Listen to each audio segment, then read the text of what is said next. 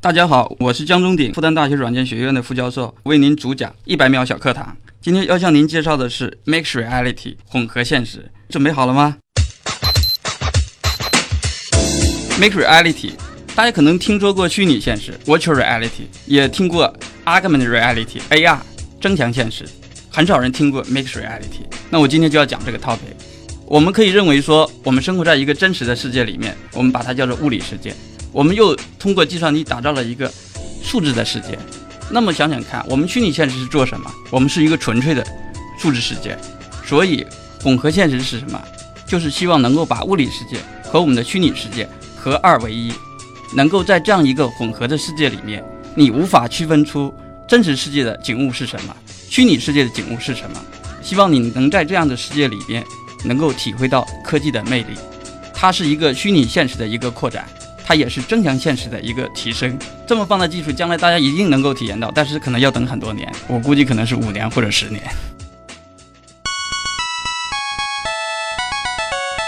节目准备好了吗？正在将内容进行智能排列。嘉宾的情况呢？正在为您检索嘉宾的特殊喜好。不用那么详细吧？正在为您安装幽默插件。你这是在吐槽吗？正在为您更换全部文字素材，正在删除您的幽默基因，已将节目专业程度调低到百分之三十五。好了好了，马上开始节目吧。正在为您开启极客秀。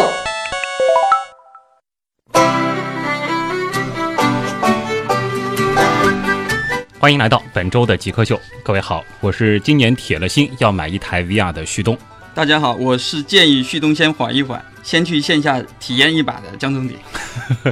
极客秀迎来了第二位和 VR 有关的嘉宾啊，这一次呢是来自学界的。今天做客我们节目的是复旦大学软件学院的副教授江中鼎老师。那么江老师他所主要的研究方向呢，就是沉浸式虚拟现实技术与系统。这个其中其实就包括了 VR 和 AR，还包括您前面提到的 MR。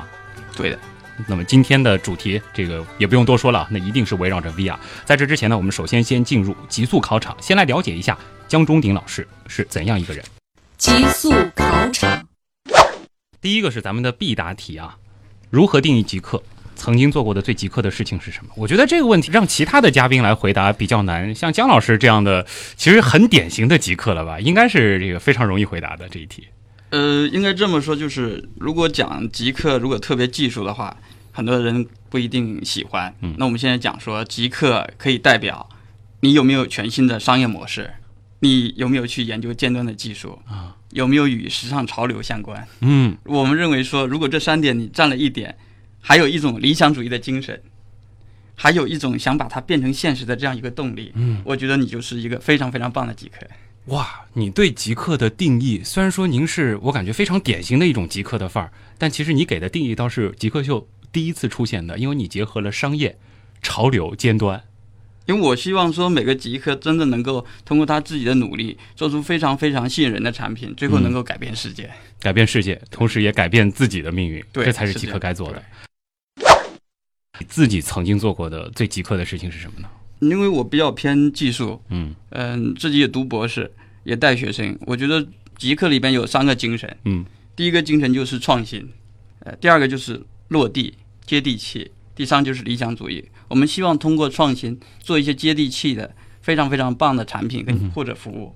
所以我读博士的时候，我做的第一个研究课题应该是计算机视觉。我当年在浙大读书的时候，我们的实验室是做计算机图形学的实验室，嗯，但是我。做的 topic 是计算机视觉，就是并不是和实验室的主题相关，应该是这样，就是说我想解决一个问题，嗯，我想解决图形学里边 image based rendering 是我做一个研究的一个 topic，但我发现里边有一个问题，就是说我们怎么提升渲染图像的最后的输出的效果，到后来发现这其实这是一个很偏重计算机视觉的问题，嗯，那我后来就是钻到计算机视觉里面，所以我是实验室里面第一个在计算机视觉顶尖会议上发表论文的学生，哇。然后其实是不是就因为这样子的一个机缘巧合之后，其实是站在了一个更领先的一个技术领域里？应该这样，就是说我当年应该是会计算机图形学，也会计算机视觉，还会做一些多媒体，还会懂一些人机交互，哎，还有一些产品理念。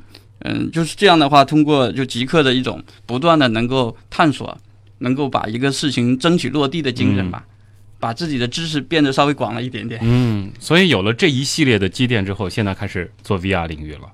应该讲说做 VR 的话，是我嗯在浙大的一个很重要的一个印象，就是我们当年九九年的时候，我们中国的第一台虚拟现实设备，嗯，叫 K 五，是德国人制造的，GMD 制造的。当年是浙大花了五百万引进这样一个设备。我当年去参观这样的设备是一九九九年的时候，我看了以后非常的棒，我就想做这样的研究。嗯，那会儿就喜欢了。对，但是我们知道中国大学的研究小组其实它是一个很很封闭的小组，比如说你没有分到那个 virtual reality 小组，其实你不能做那套。偷偷做嘛？当时嗯、因为没有设备，啊，所以说就后来说就是想做 virtual reality，就但是心痒痒，对，但是就但是你可能做做不了。有机会了再做但是后来你会觉得，其实做研究嗯，其实最关键是你的一个创造力，就是说，当你去了解一个新的技术，那你其实就是要寻找它的问题。嗯，但寻找问题、解决问题，它的思路都是一样的。也就是说，你今天做还是明天做，其实都不不是很关键，嗯而是在于说你有一天要做的时候，能不能做的比别人好一点点。哎，我忽然觉得姜老师真的是非常典型的一个极客，包括您的这个青涩年代的那些一点点的这个小故事就已经透露出来了。那么这些问题，其实我们稍后的访谈主体部分会继续呈现啊。我们先继续来回答我们给您准备的题目。让你找一个东西给极客代言，你觉得什么合适，并回答为什么？我觉得可能是 Google，Google 可能不是一个事物，嗯，也许是个名词，也许是个动词，但也许是大家以前说搜索引擎的代名词。哦，现在叫阿尔法贝塔这样一个公司。我觉得 Google 呢，的确是极客，我们叫斯坦福的博士生这样做的这样一个了不起的公司，然后完全是通过技术的创新，嗯哼我们靠叫 PageRank 这样的算法，构建了这样一个计算机系统。后来通过商业运作，的确我们改变了我们的世界。但是呢，我们知道说。极客有一个最重要的就是不断的前进，嗯不断的创新。我们所以也看到 Google 做了很多创新的工作，虽然现在没有一个很商业的成功，但是他们不断的坚持，这是极客非常非常重要的。当你有资源的时候，嗯你要推动技术向前走，推动我们的世界变得更美好啊。所以你觉得 Google 它特别能代表极客呃，Google 应该非常能代表极客中的以技术为驱动力的极客。啊？而且这个动词也很有意思，对，这是一个探索的一个象征吗？对。Google 应该是说，就是说我们到底能表示数据量有多大？嗯那么我们知道，我们互联网信息非常非常的多。我们其实做一个信息的探索，你到底是一个动词，还是一个说我最后是一个形容词说啊量太大了嗯哼啊？其实我觉得动词很重要，嗯动词非常重要，因为我们的世界其实是非常非常庞大的，尤其我们的数字世界，现在强调大数据。嗯，如果我们没有很好的搜索引擎、信息主流的方法，我们是做的非常的会糟糕。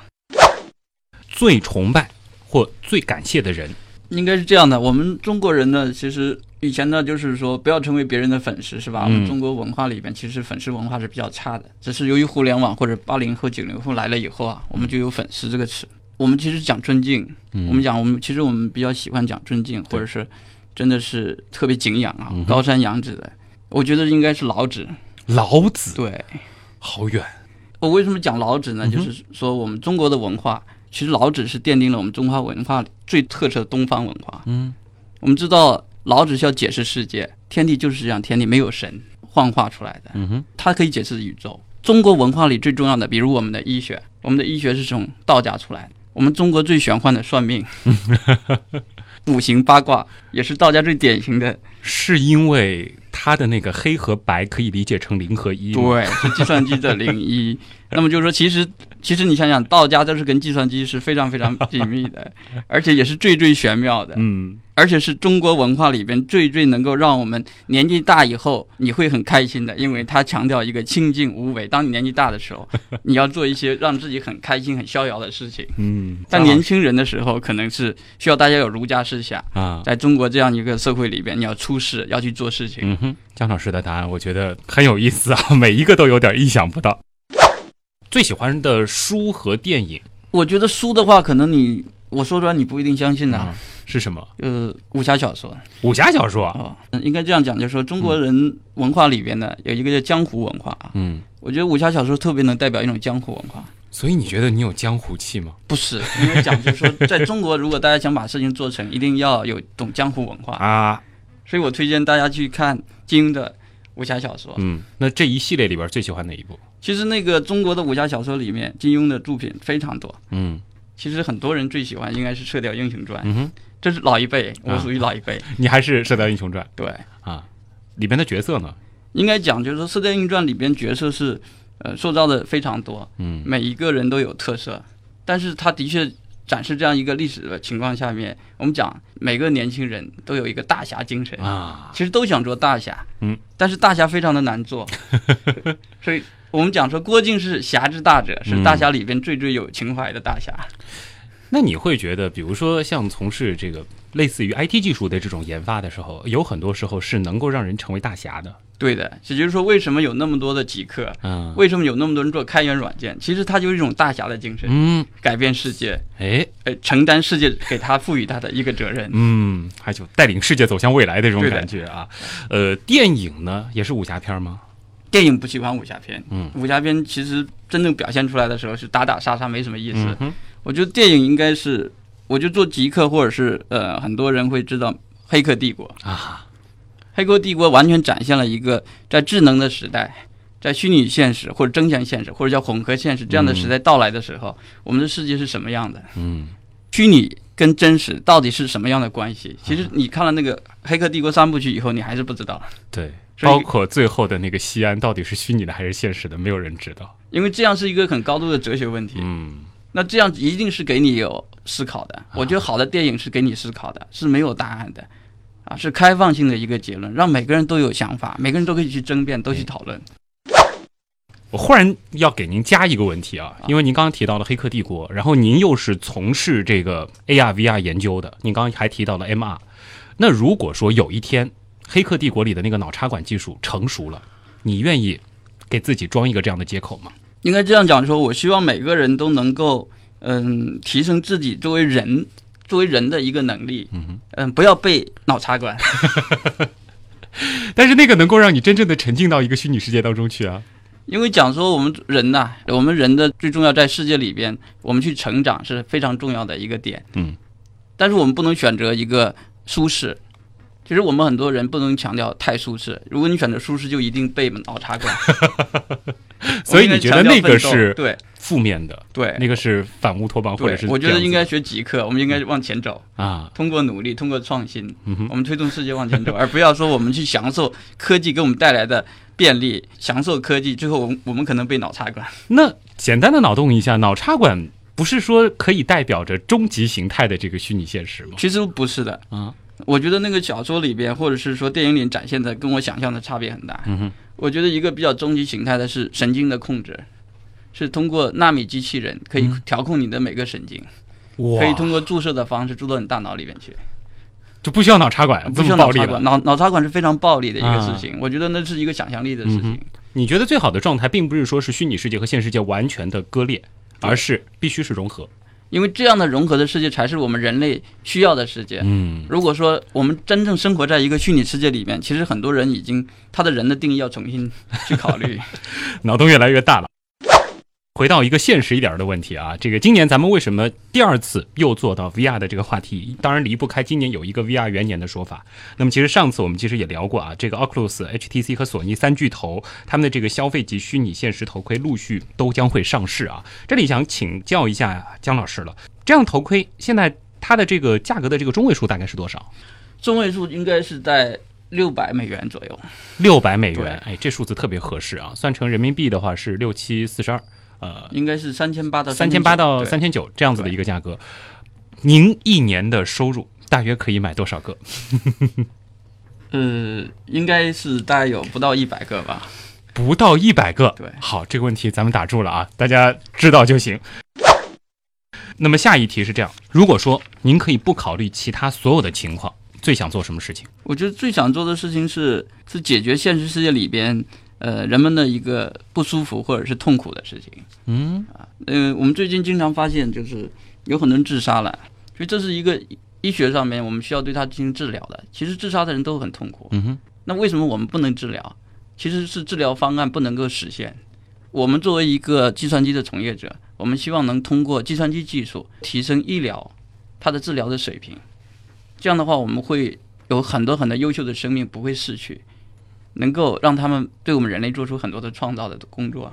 这个是你愿意在之后花更多时间从事的一个研究的方向，我可以这样理解吗？是的，就是如果现在由于种种原因，你必须换一个行业，你会做什么？可能去直直接在工业界去做一些事情。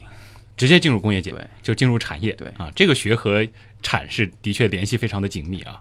因为我在大学三年级的时候，我就是跟导师去在外面做项目。嗯，其实我们对产业界非常了解，我自己培养的学生，研究生毕业都是直接可以开公司做老板的，哇，而且我们培养养的学生也很不错，已经有两位公司已经估值两亿美金了，都上市的，呃，没没有上市，就是只是估值风特别高估值，啊对。很厉害啊。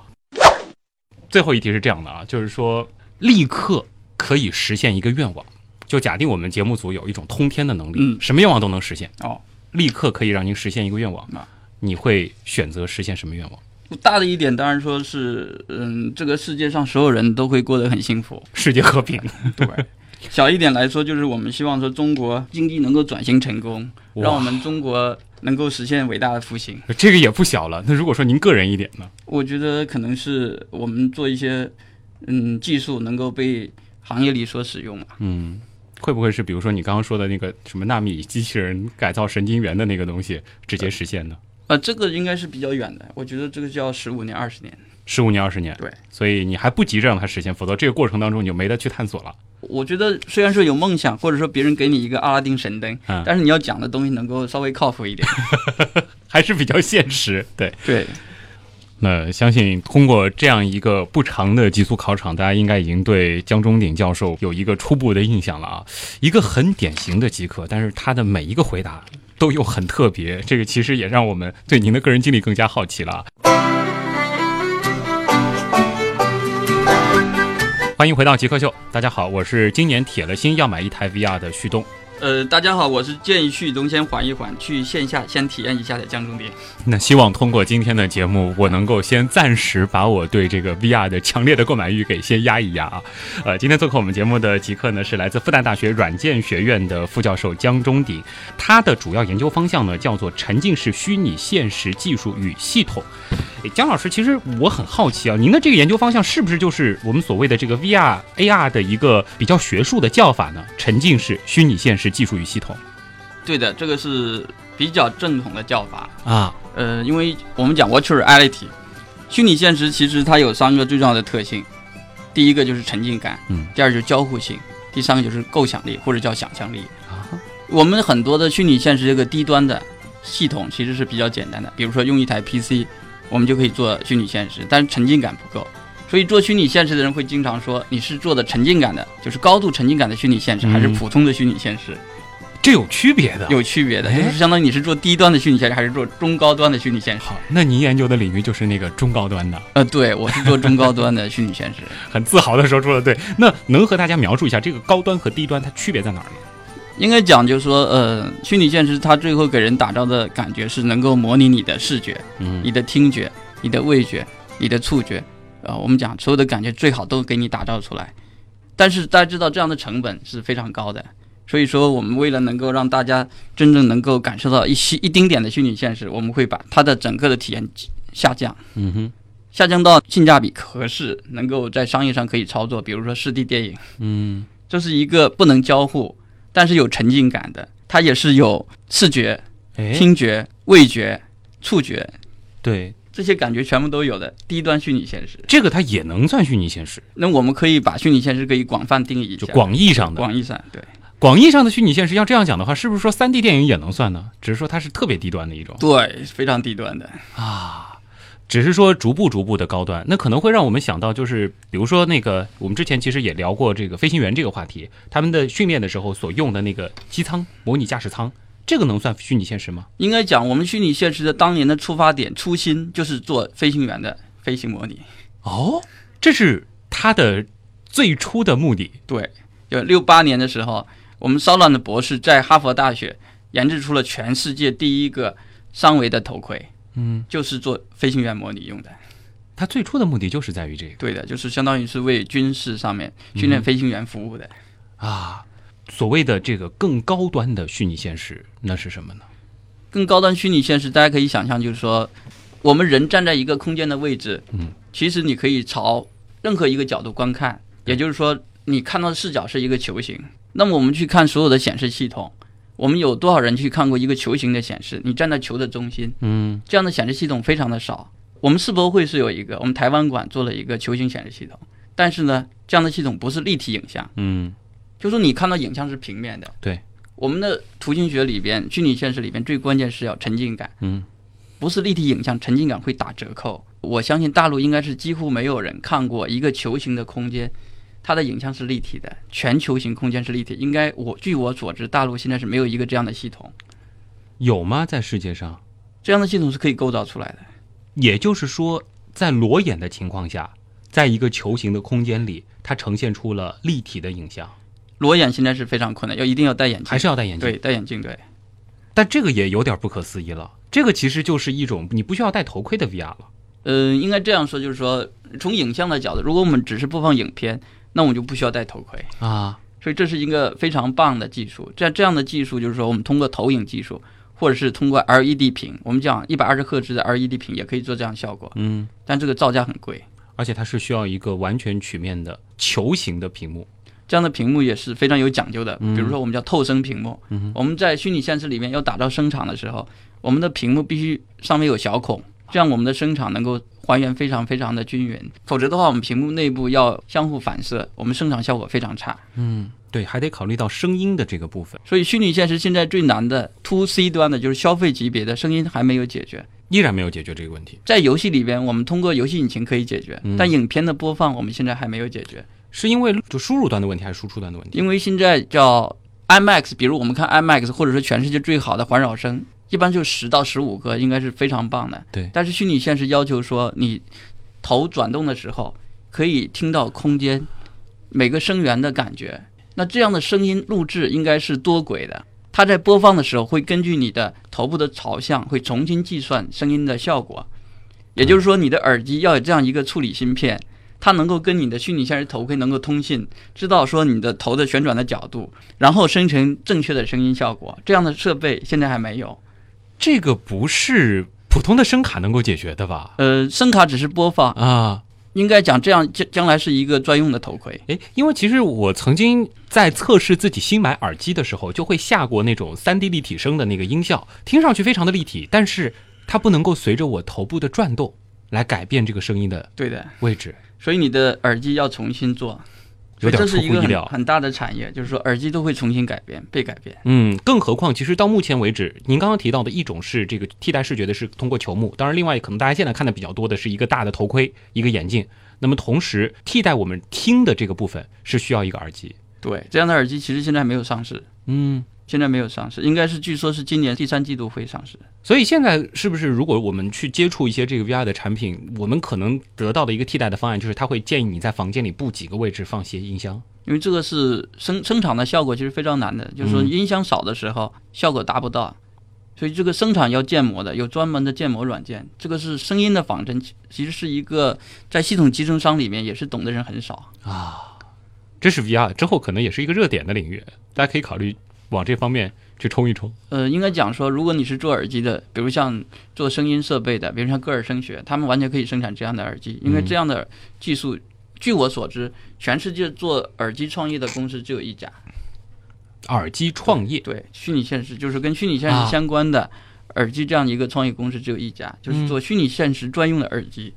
所以这个是之后的一个大方向。我觉得这是一个在虚拟现实领域跟声音有关的一个非常重要的一个设备，嗯但这个设备做的人非常少。我们国内有那么多做头盔的公司，有几百家，但倒闭的也一百多家，这个只能剩十几家，但可能最后只有剩两三家。但是在声音上边，我们国内还没听到说哪一家公司去做这样一个高端的虚拟现实的耳机，所嗯以这是一个很有机会的事情。而听的这个部分，其实它就代表着这个更高一级的，或者说您所所说的这个更高档的这个 VR 的这个概念里了。应该讲就是说，人类的视觉跟听觉就几乎占到了百分之几乎九十的人的感觉。我们的听觉大概占百分之十几，但是听觉一旦少掉以后，其实我们的临场感是非常差的。嗯，比如说我视觉临场感再再好，我听觉不行的话，会差别非常大。应该讲临场感被破坏掉了。，对，会觉得有一种很奇怪的魔幻现实主义这种割裂感。这个是目前来看，整个的全球都是在这个问题上面没有很好的去研究。嗯研究领域是有有这样的一个算法，比如说我们怎么根据人的位置的朝向等等生成人的对应的声音。嗯但是整个产品里边只有游戏引擎可以有这样的功能，但是影片的播放是没有这样的功能。嗯，我们的看到所有的市面上的虚拟现实视频播放器没有这样的功能。所以说大家可以去想一想，对于 VR 来说，它特别重要的点不仅仅是说视觉上，它需要进一步的精益求精。对，听觉上面非常重要，而且这个点可以有商业机会的。嗯。欢迎回来，这里是极客秀。大家好，我是之前说今年下定决心一定要买 VR，但是现在开始有些犹豫的旭东。大家好，我还是建议旭东先缓一缓，先去线下体验一下的江中鼎。今天做客我们节目的极客呢，是来自复旦大学软件学院的副教授江中鼎老师啊。那么他主要研究的方向呢，就是沉浸式虚拟现实技术与系统。其实说的大家更熟悉一点，就是 VR 和 AR 啊。刚才呢，其实我们是花了一点时间聊了一下现在的这个 VR，它可能主攻的一些方向是什么。当然，我们其实前半部分可能更多的讲了听觉的这个部分，这倒不如让我们再花一点时间来回溯一下。您觉得 VR 发展到现在，它可能经历过几次节点性的事件？应该讲节点性的第一个事件是一九六八年，嗯嗯，骚乱博士在哈佛大学研制成功了世界上第一台虚拟现实头盔，嗯这是非常关键的一个事件。后来以我们随着电子技术的不断发展，我们在八十年代末，VPL 实验室做出了价值几十万美元的头盔，几十万美元，上个世纪九十年代初。哇，那放到现在真是天价啊！那么那个时候都觉得虚拟现实好棒，认为有人会买，觉得它可能是一个面向消费级的产品。您第一次接触虚拟现实是类似于这一个时代技术的一个产品吗？就是那个五百万引进的那个设备。不是，我第一次接触虚拟现实是基于投影机的虚拟现实系统。啊，就还没那么高大上的。应该这样讲，就是说，大家知道基于头盔的虚拟现实系统分辨率有限，特别重，嗯价格也很贵。虽然几十万美元，觉得嗯、军方是 OK 的，嗯但是效果其实不是很棒所以后来研究者在九二年、九三年的时候，做出了基于投影机的虚拟现实系统，我们嗯叫 Cave 系统。这样的系统呢，最后呈现出的效果比头盔要好，尤其适合多人同时使用。嗯，我们知道头盔系统，当你把头盔戴到眼睛上以后，你跟世界分离了，对，你跟你的小伙伴分离了，你跟领导也分离了。那这样以后就变成说，哦，如果多人一起使用怎么办？领导来参观怎么办？嗯来宾我怎么接待？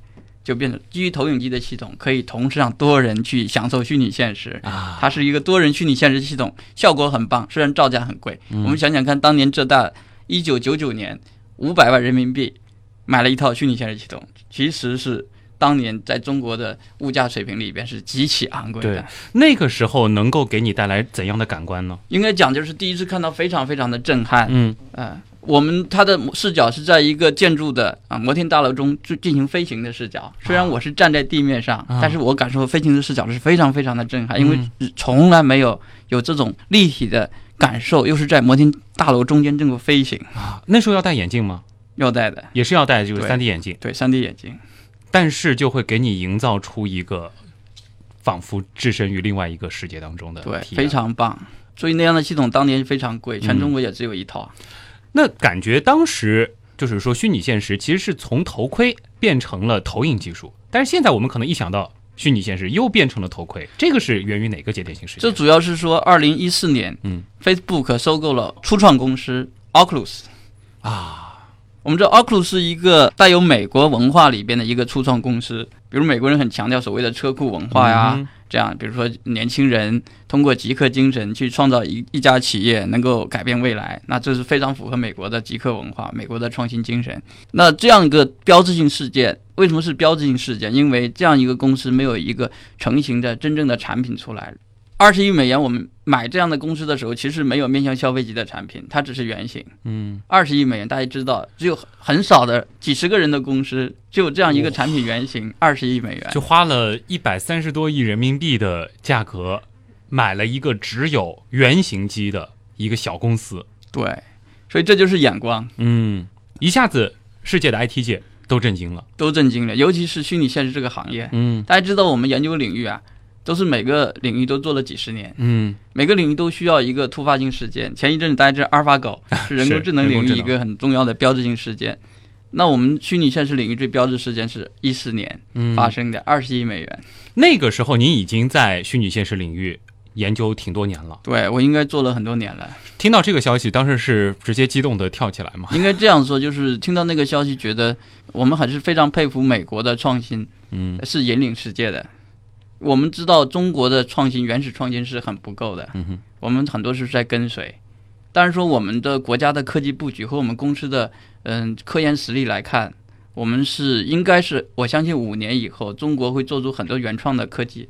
我们讲这个想做创新是需要情怀的，嗯，但是过早的有情怀会死掉，但很晚有情怀，那可能就是做不出真正创新的东西，因为机会已经过去了。嗯我觉得这个五年之内会有越来越多人有情怀，嗯，因为那些以前在中国的三十年高速发展的历程里面获得了财富，那些真正的以以前的极客又拥有财富的人，他们不甘于现在的生活，觉得很平淡，他们会通过自己的智慧，真的想在中国做一些事，在我们的大众创业、万众创新的这样的一个情况下面，能够在中国原始创新里边，在世界能够争得一席之地。嗯，所以说可能在未来五年到十年的时间里，我们在 VR 或者是 AR 这个领域，有可能和世界的距离不会像之前那些技术离得那么远。对，因为我们就讲一个公司一定要有情怀。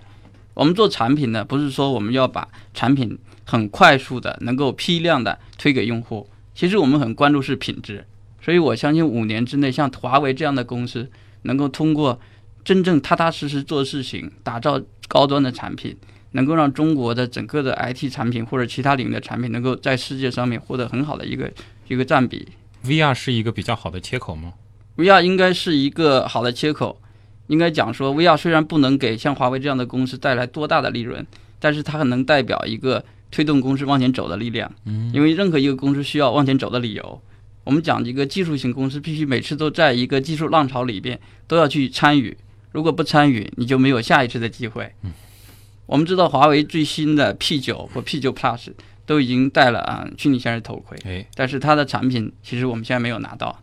我相信华为虽然第一代的产品可能是试水，那它第二代产品两 K 屏或者四 K 屏上了以后，我相信它会做出非常棒的产品。因为华为的极客精神，我们知道其实是带有一些极客军队的这种感觉。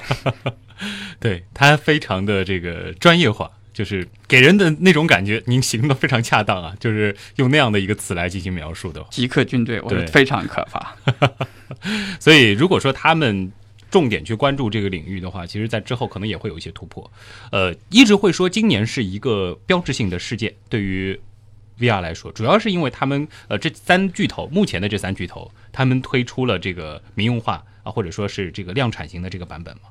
是这样的，因为为什么讲呃三巨头都看重这样一个市场，主要是由于我们互联网它的特点到底是什么？我们想想看，我们互联网的特点最重要是分享。嗯，分享这样一个媒体，我们可以分享什么？我们以前有文本，大家知道 Twitter、微博分享文本，典型的分享文本，后面就是图片，我们的 Instagram 就是典型分享图片的网站。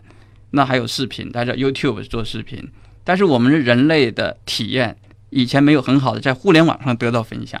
有的人经常说啊，大家知道有很多人特别喜欢窥探别人隐私，对不对？啊，就想知道别人在做什么，他的嗯体验是什么。那这就是人是其实非常有这个需求的。嗯，然后还有一些人喜欢秀，喜欢把他的经历的西生活告诉别人，啊告诉别人，能让跟别人一起快乐。嗯。那虚拟现实能够打造说，把你的体验分享给别人。我忽然想到了最近红的不得了的那个网络直播，在未来如果说是虚拟现实进行网络直播的话，那其实给大家营造的就不是说一个小小的屏幕上显示我正在干嘛了，是你直接共享了我这个人的所有的感官。对他的生活，就是你知道他整个的生存状态，而不是说在房间里装一个摄像头，装一个稍微广角的摄像头。最极端的情况下，那个观众甚至可以感觉是灵魂出窍，附体在他的身上，以一个第一人称的视角感受他的一切。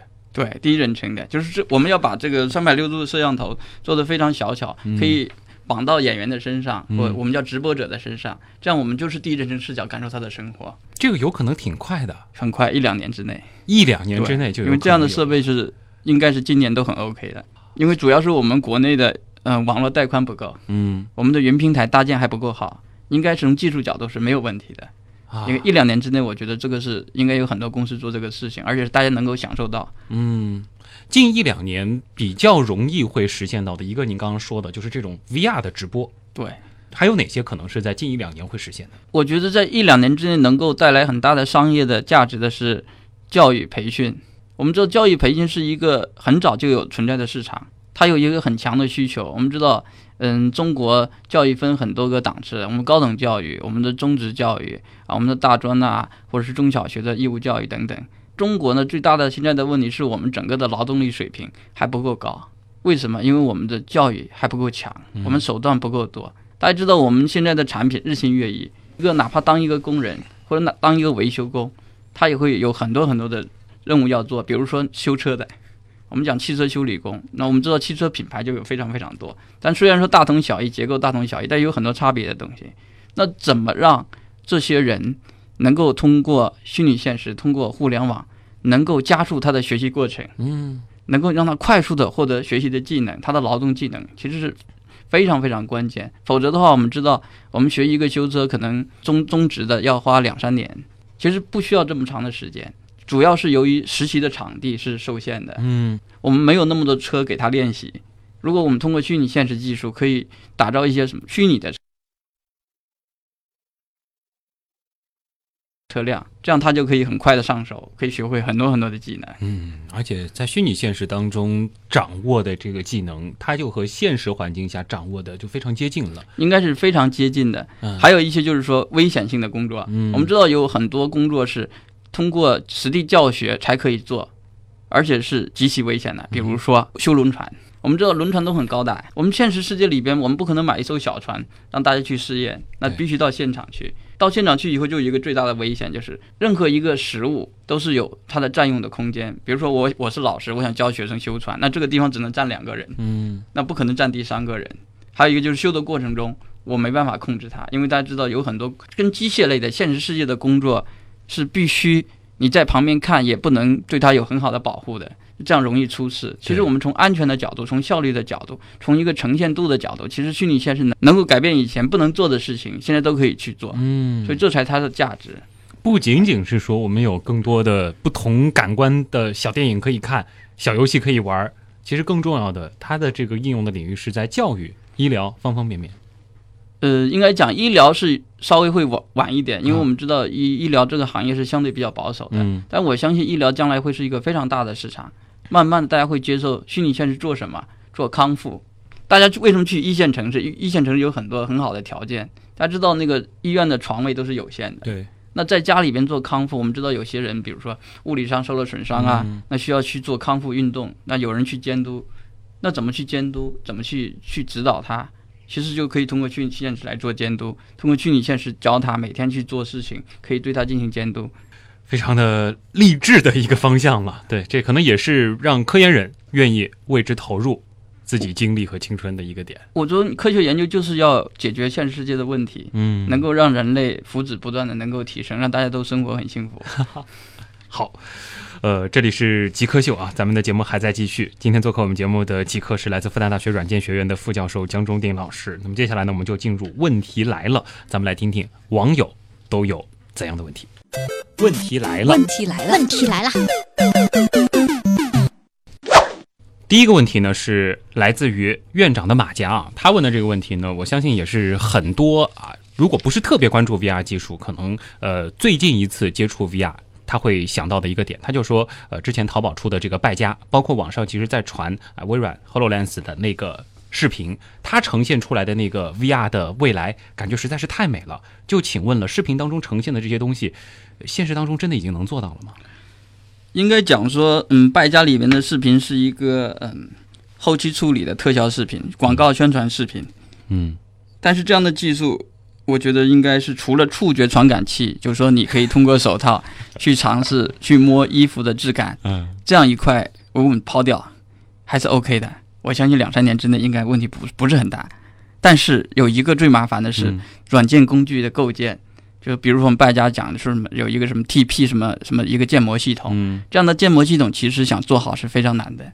虽然技术是存在的，但是通过软件工程的角度构建这样一个复杂的系统是要花一定时间的，不会说一两年能构建成功，给广大的淘宝的店主能够使用。就能够把所有的商品全部建模，小个子的静态的可能还行，对，那个还可以，质地比较坚硬的还行。对，柔软的这种其实难度会比较大。非常大。因为所以说，我不相信阿里在一两年之内能够做出这样的建模工具。啊、因为他其实还提到了像 Hololens 的那个视频，这个其实也是我最初想要买一台类似这样设备的一个主要的动机。我当时看到哇，真的就是现实和虚拟完全融合在一起了，而且感觉有了这样一个头盔，家里都不用电视机了，它直接可以在这个墙上投影出一个巨大的一个虚拟的屏幕。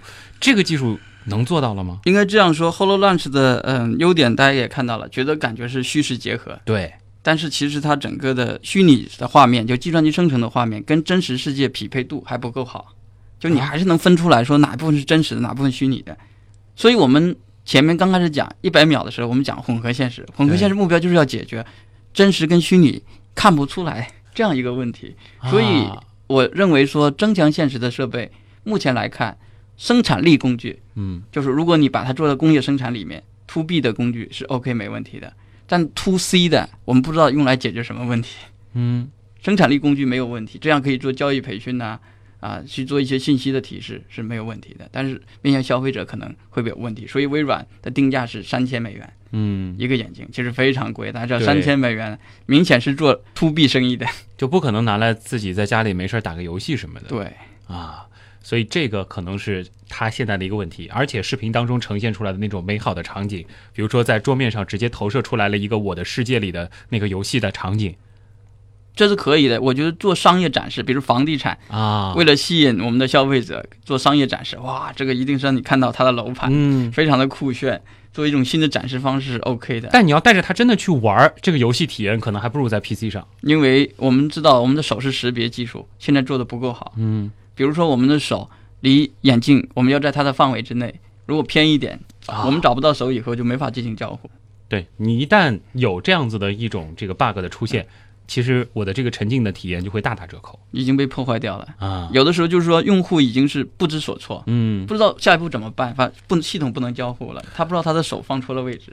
我可不可以理解，像 Hololens 它这样的这种 AR 的设备，它的这个延迟问题其实还没办法完全解决应该讲说，据说使用者看起来还可以，啊。还可以。这主要是由于说我们的整个目前的计算机软件系统还是做了很多优化，比如说我们在操作系统级别上面，包括尤其是显卡的驱动上面，我们比如说 NV 有 VR Direct，但现在以前叫 VR Direct，现在叫 Game VR。微软是做了嗯驱动层的优化，包括 AMD 有 Liquid VR。其实显卡公司做了很多工作，嗯把我们以前的显卡的驱动模型进行了修改，嗯所以我们这个速度会快了很多，嗯，所以这个不用太担心嗯啊。最担心的是，我们的世界越来越复杂，我们这样一个小的芯片处理器到底能处理多复杂的场景？啊我们看到很多的 demo，其实是有些数据预先处理好的，嗯，预先处理好的。其实真实的应用应该是实时可以做信息处理的。对你不能说限定在某一个我用来开发软件的场景下，我能够达到那样子的一个一个状态。对，实时处理其实是非常难的一个事情。嗯所以我相信说，如果是 to B 行业，其为什么可以做？因为它可以做一些预先处理。对，to C 大家知道，我们每个人变得很快嗯，啊。比如说我们出门见到任何一个场景，如果你想做，是非常非常困难的，如果要限定在一个教室里，那么这个其实相对会容易一对，容易很多。啊，所以这个就是可能 AR 它的一个瓶颈了。好像还有一个瓶颈，可能就是硬件它本身的这个发展速度了。应该讲硬件现在最难的就是我们要做的体量又很小，处理能力又非常强，这永远都是矛盾。嗯但是我相信五年之后，应该是这个矛盾还是能够达到平和的一个点，最后你的产品能够被大家使用。作为普通消费者，我觉得对于硬件的提升还是很有信心的，因为考虑到现在智能手机的这个处理能力，这个放在十年前是绝对不可能想象的。对，我觉得五年其实让我们提升几十倍没有问题的。没有问题啊，这摩尔摩尔定律依然有效不是说它有效，应该讲说大家一定会想出办法来。啊我。们讲为什么是极客可以改造世界，就是一定要想出招来。大家不想出招，那我们每天做什么？嗯没有事情做。姜老师绝对属于极客乐观主义啊。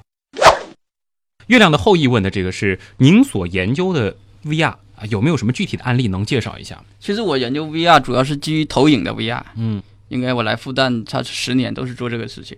那最近这一两年，由于 Oculus 这样的头盔消费级别能够看到前景以后，我才最近一两年做基于头盔的应用。嗯，至于我们以前做的基于投影的 VR，我们做的是呃利用多台投影机打到一个异形的屏幕上面，屏幕的形状可以是平面、弧形、圆形，完整的球也可以。哦，我们通过集群计算的一个计算机系统，把视频或者是图形渲染的游戏投影到整个的显示屏幕上面。嗯所以我主要那一块应该叫做沉浸感，嗯，非常强调沉浸感，因为巨型的屏幕、立体的效果，沉浸感非常棒。是一个整套的系统，就包括了软件，包括投影设备。呃，应该讲我会会做系统集成，嗯我们会根据用户的需求，我们会提出用什么样的硬件、什么样的软件啊，包括这个工期施工怎么做。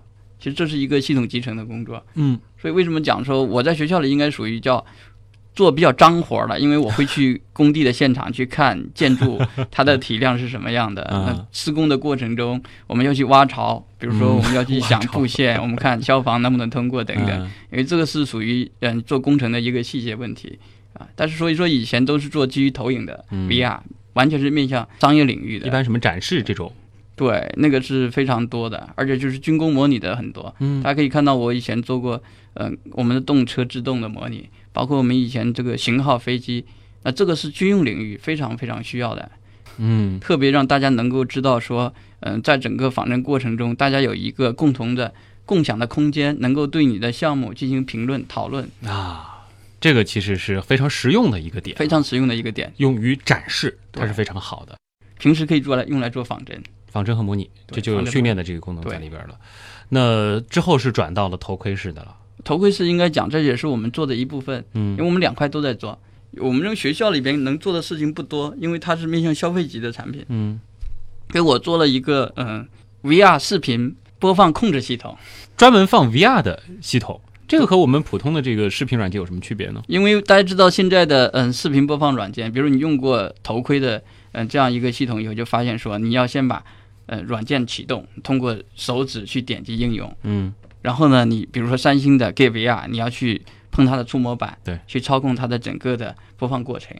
我们做了一套可以通过远程的一台电脑，比如微软的 Surface，嗯哼，我们把播放的控制的所有的指令远程发到我们的手机上面。这样的话，我们的整个的参观者不需要人为的去控制三星的头盔。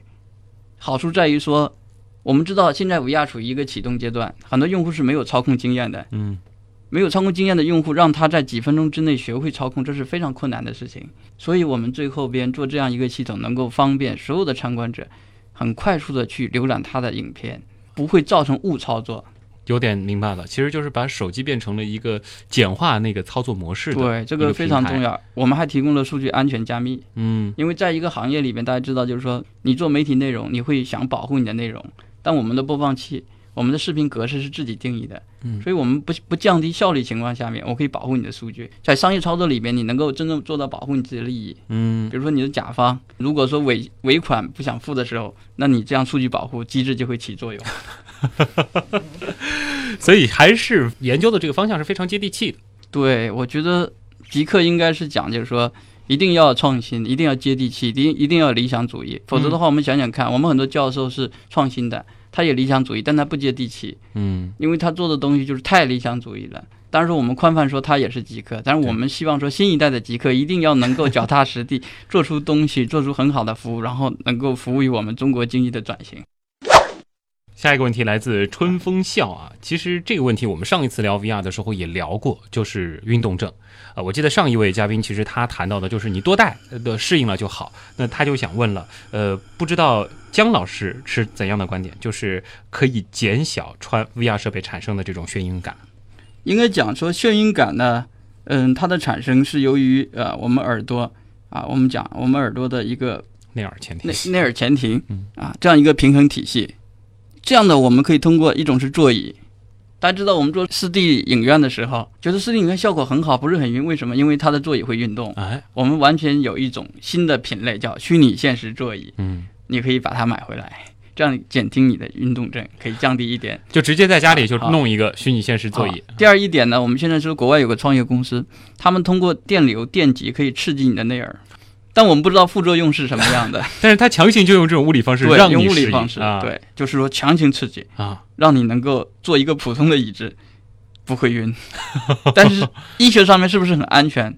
这个没有经过有待测试是吧？对，有待测试。对，嗯，其他就没有更好的办法。我觉得有办法，就是啊第一个就是从软件的角度，嗯我们应该，比如大家现在很流行机器学习，对不对？嗯我们可以通过统计学，我们就通过计算机视觉方法去判断什么画面之间物体的运动速度，它是不是够快，和相机的运动速度之间的相对速度是怎么样的。也就是说，我们要统计相对速度这些基本的参量，这样的话，我们就知道说到底哪些运动会造成人的眩晕。因为我们知道，我们很多美工做动画的时候，我们很多帧率是不够大的。比如说，我们平时美工做的大概是一秒钟，大概十几帧、二十几帧。我们虚拟现实要求六十帧、七十帧、八十帧、九十帧等等，九十帧因为我们虚拟现实设备可以做到九十帧。啊，如果说你的动画就是九十帧的，那会动起来非常的细腻，啊那你就不会晕。所以相当于说，你真的虚拟现实想做好的时候，我们这个做艺术资源的嗯人都会要花很多的功夫。我可不可以这样理解？就是说，从分辨率的角度也好，从啊这个帧数的这个角度也好，它都得超越人眼分辨的这个极限其实不是超越，就是要跟我们设备能够匹配。啊。以前我们不是看虚拟现实的时候，我们能够忍受它。嗯哼，当我们做虚拟现实世界的时候，就发现，由于它是想模拟真实世界，如果动得不够细腻，你就会不喜欢，你就是会晕。所以说，虚拟现实如果想做得好，应该在很多地方花了太多太多功夫。所以这就是为什么现在好的虚拟现实作品特别少。对，而且大脑可能比我们想象中更加的敏感。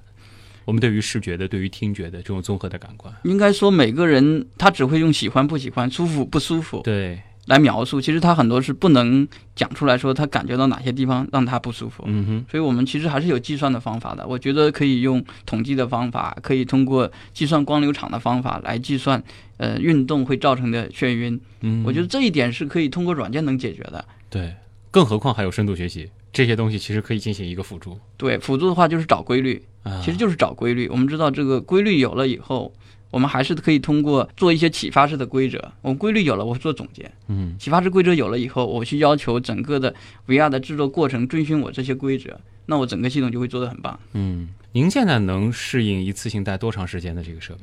应该讲说我是比较适应的，哦，因为我做这个做了很多很多年。也是属于自己的身体强行适应这些东西。嗯，也不是，就是说每个人其实有的物理基础、生理基础是不一样的。嗯，我就属于特别那种能适应的，从小就不晕船、不晕车的啊，对，都从来都不晕的啊，啊，所以玩这个就玩的特别溜。而且就是说对那个嗯瑕疵也会容易看出来，就是会比较敏锐。嗯，敏锐的话，这样比较容易发现问题，嗯然后说你做研究就是会有点优势。嗯我我有些学生，比如他看一些立体效果，他看不出来，他哦，分辨不出来。我一看就说哦，这两个差别很大。他说哦，我没觉得没有太大差别，因为人跟人之间的对于一个空间的理解也会不同。这忽然想到了这个机智达人，他问的就是说考您的研究生难吗？有什么要求？他估计可能觉得现在 VR 这个领域也是比较前沿的啊。呃，您会比较看重学生的哪些方面？是不是说得有这个立体思维能力？应该这样讲，就是说，其实你前面为什么会不容易发现立体效果？因为你看的不够多。嗯你只要看多以后，你比较多以后，比如盯着时间长一点，你的整个我们叫立体分辨率或者叫 VR 的感觉就会越来越饱满。嗯，这样的话，你就容易发现问题。但是我们对学生的要求其实就是科学研究的要求。我们讲科学研究，你要想做出一些创新的工作，首先驱动力很重要，就是说我们的初心。我们经常讲初心这个概念，就是说我们到底有多少学生是怀着我们做技术，我们通过创新，我们想真正做一点工作，也许不能改变世界，但是我们在改变世界的路上，我们做了一点点探索。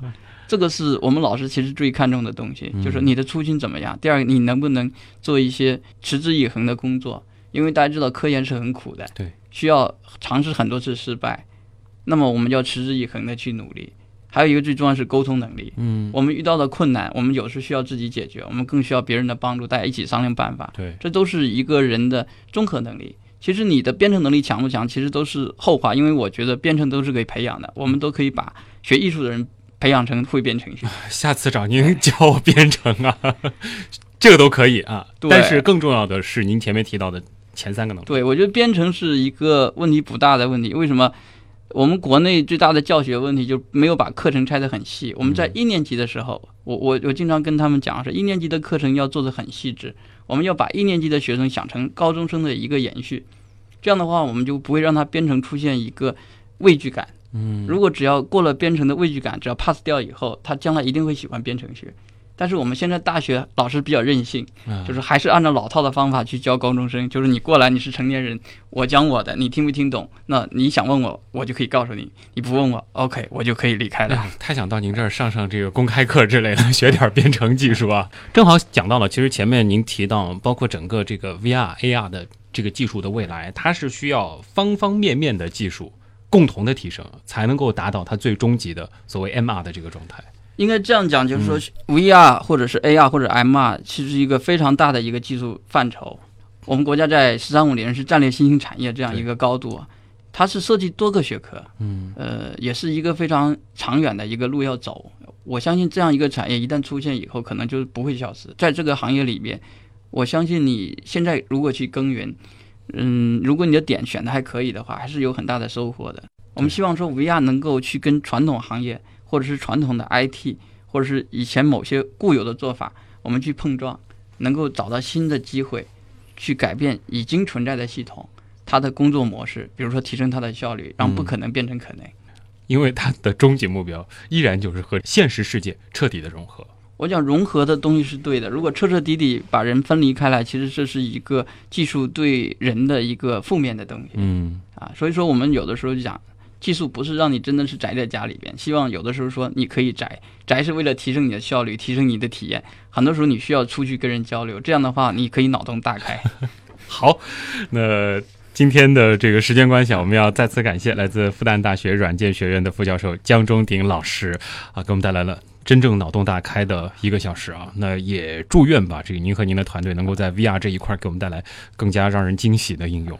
嗯呃，谢谢大家有时间倾听我们去讨论这样一个问题，也希望大家感兴趣也可以跟我们联系。好，那么以上就是本周的极客秀，我是旭东，咱们下周再见。